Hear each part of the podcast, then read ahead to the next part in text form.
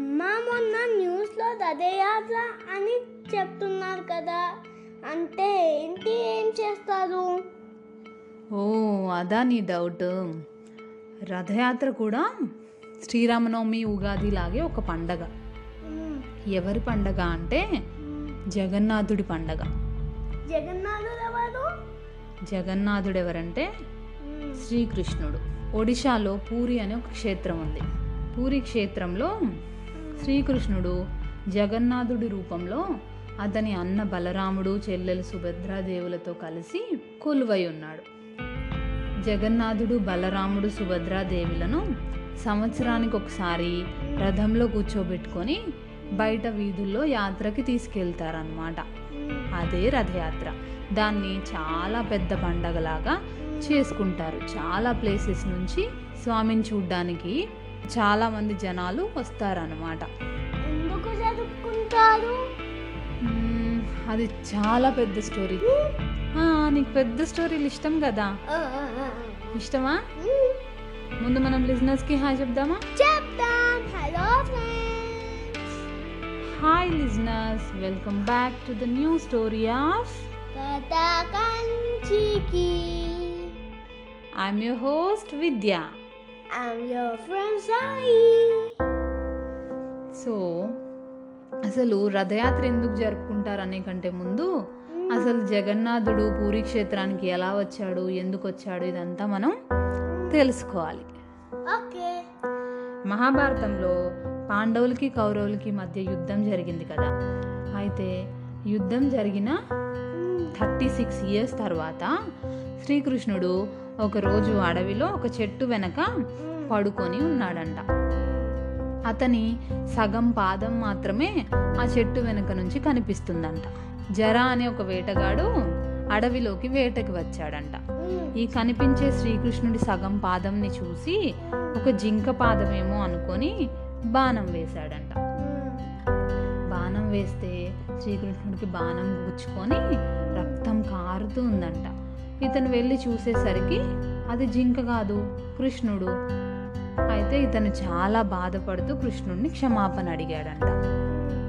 అయితే కృష్ణుడు అన్నాడంట నీ తప్పేం లేదు ఇదంతా విధి నిర్ణయం. క్రితం జన్మలో నేను రాముణ్ణి. నీవు వాలివి. నీకు నాకు ఎలాంటి శత్రుత్వం లేకపోయినా నేను సుగ్రీవుడికి సాయం చేయాలని చెట్టు వెనుక నుంచి బాణం వేసి నిన్ను చంపాను. ఈరోజు నీ చేతిలో నేను అదే విధంగా మరణిస్తున్నాను. కర్మఫలాన్ని అనుభవించక దేవుడికి కూడా తప్పదు అని చెప్పి కృష్ణుడు చనిపోయాడు. కృష్ణుడు చనిపోయిన విషయం తెలుసుకున్న అర్జునుడు కృష్ణుడి దగ్గరికి వచ్చాడంట. వచ్చి అతన్ని దహనం చేశాడు. కాల్ చేశాడు. అయితే కృష్ణుడి శరీరం అంతా కాలిపోయినా గుండె మాత్రం అలాగే ఉందంట. అప్పుడు ఆ గుండెని ఏం చేయాలి అని అర్జునుడు ఆలోచిస్తూ కూర్చున్నాడంట. అప్పుడు ఆకాశవాణి చెప్పిందంట ఆకాశవాణి అంటే ఏంటి? ఆకాశవాణి అంటే ఆకాశంలోంచి ఒక సౌండ్ వినిపిస్తుంది కానీ మనకెవరు కనిపించరు అనమాట ఆకాశవాణి చెప్పిందంట ఆ కృష్ణుడి గుండెని ఒక వేప కర్రకు కట్టి నర్మదా నదిలో పడివేయమని చెప్పిందంట. నర్మదా నది ఎక్కడుంది? కృష్ణుడు ఎక్కడ చనిపోయాడు? ద్వారక దగ్గర ఉన్న అడవుల్లో కదా. అయితే ఆ నదిలో అర్జునుడు కృష్ణుడి గుండెను పడవేశాడంట. పడవేసిన తర్వాత అది నర్మదా నదిలోంచి ఎక్కడికి వెళ్తుంది? కరెక్ట్. గుజరాత్ పక్కన అరేబియన్ సీ ఉంటుంది కదా. సో అరేబియన్ సీకి వెళ్ళిందంట. అరేబియన్ సీ అంటే వెస్ట్లో ఉంది కదా.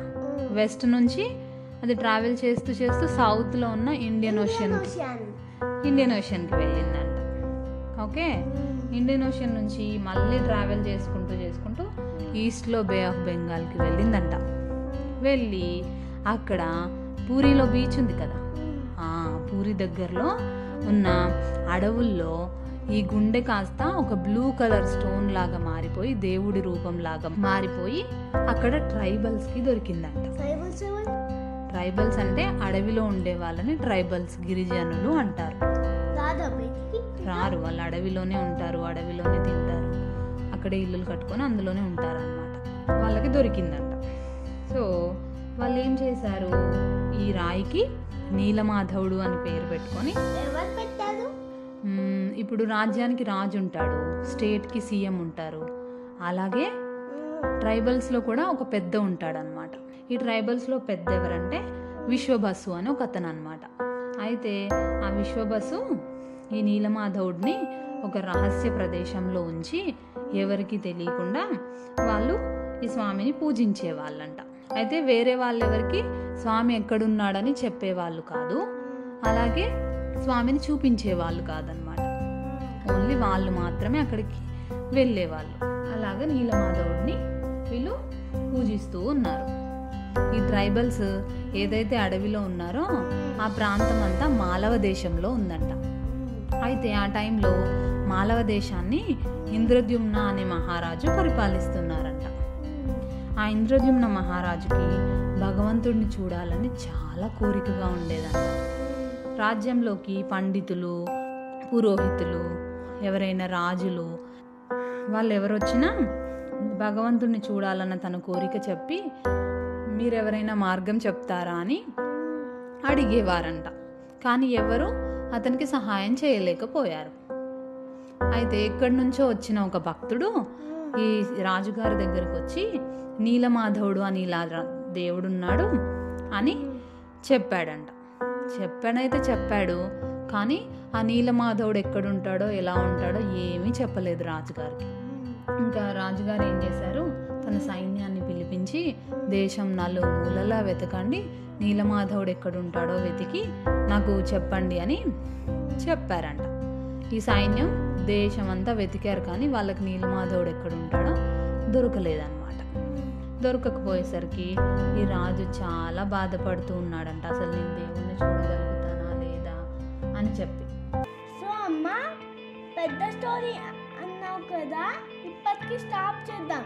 ఇంద్రతుమ్య మహారాజుకి నీలమాత దొరుకుతారా లేదా అనేది నెక్స్ట్ ఎపిసోడ్లో చెప్దాం. సరేనా? ఓకే. అసలు ఇంద్రద్యుమ్న మహారాజుకి నీలమాధవుడు దొరికాడా? అతను దేవుణ్ణి చూడగలిగాడా? తర్వాత ఏం జరిగింది? అనేది నెక్స్ట్ ఎపిసోడ్లో చెప్తాను సో అంటిల్ దెన్ మీకు కనుక ఈ స్టోరీ నచ్చినట్టయితే మీ ఫ్రెండ్స్ అండ్ ఫ్యామిలీతో షేర్ చేసుకోండి. అలాగే మీ కమెంట్స్ని కాంప్లిమెంట్స్ని డిస్క్రిప్షన్లో ఉన్న లింక్ ద్వారా మాకు వాయిస్ మెసేజ్ చేసి చెప్పండి.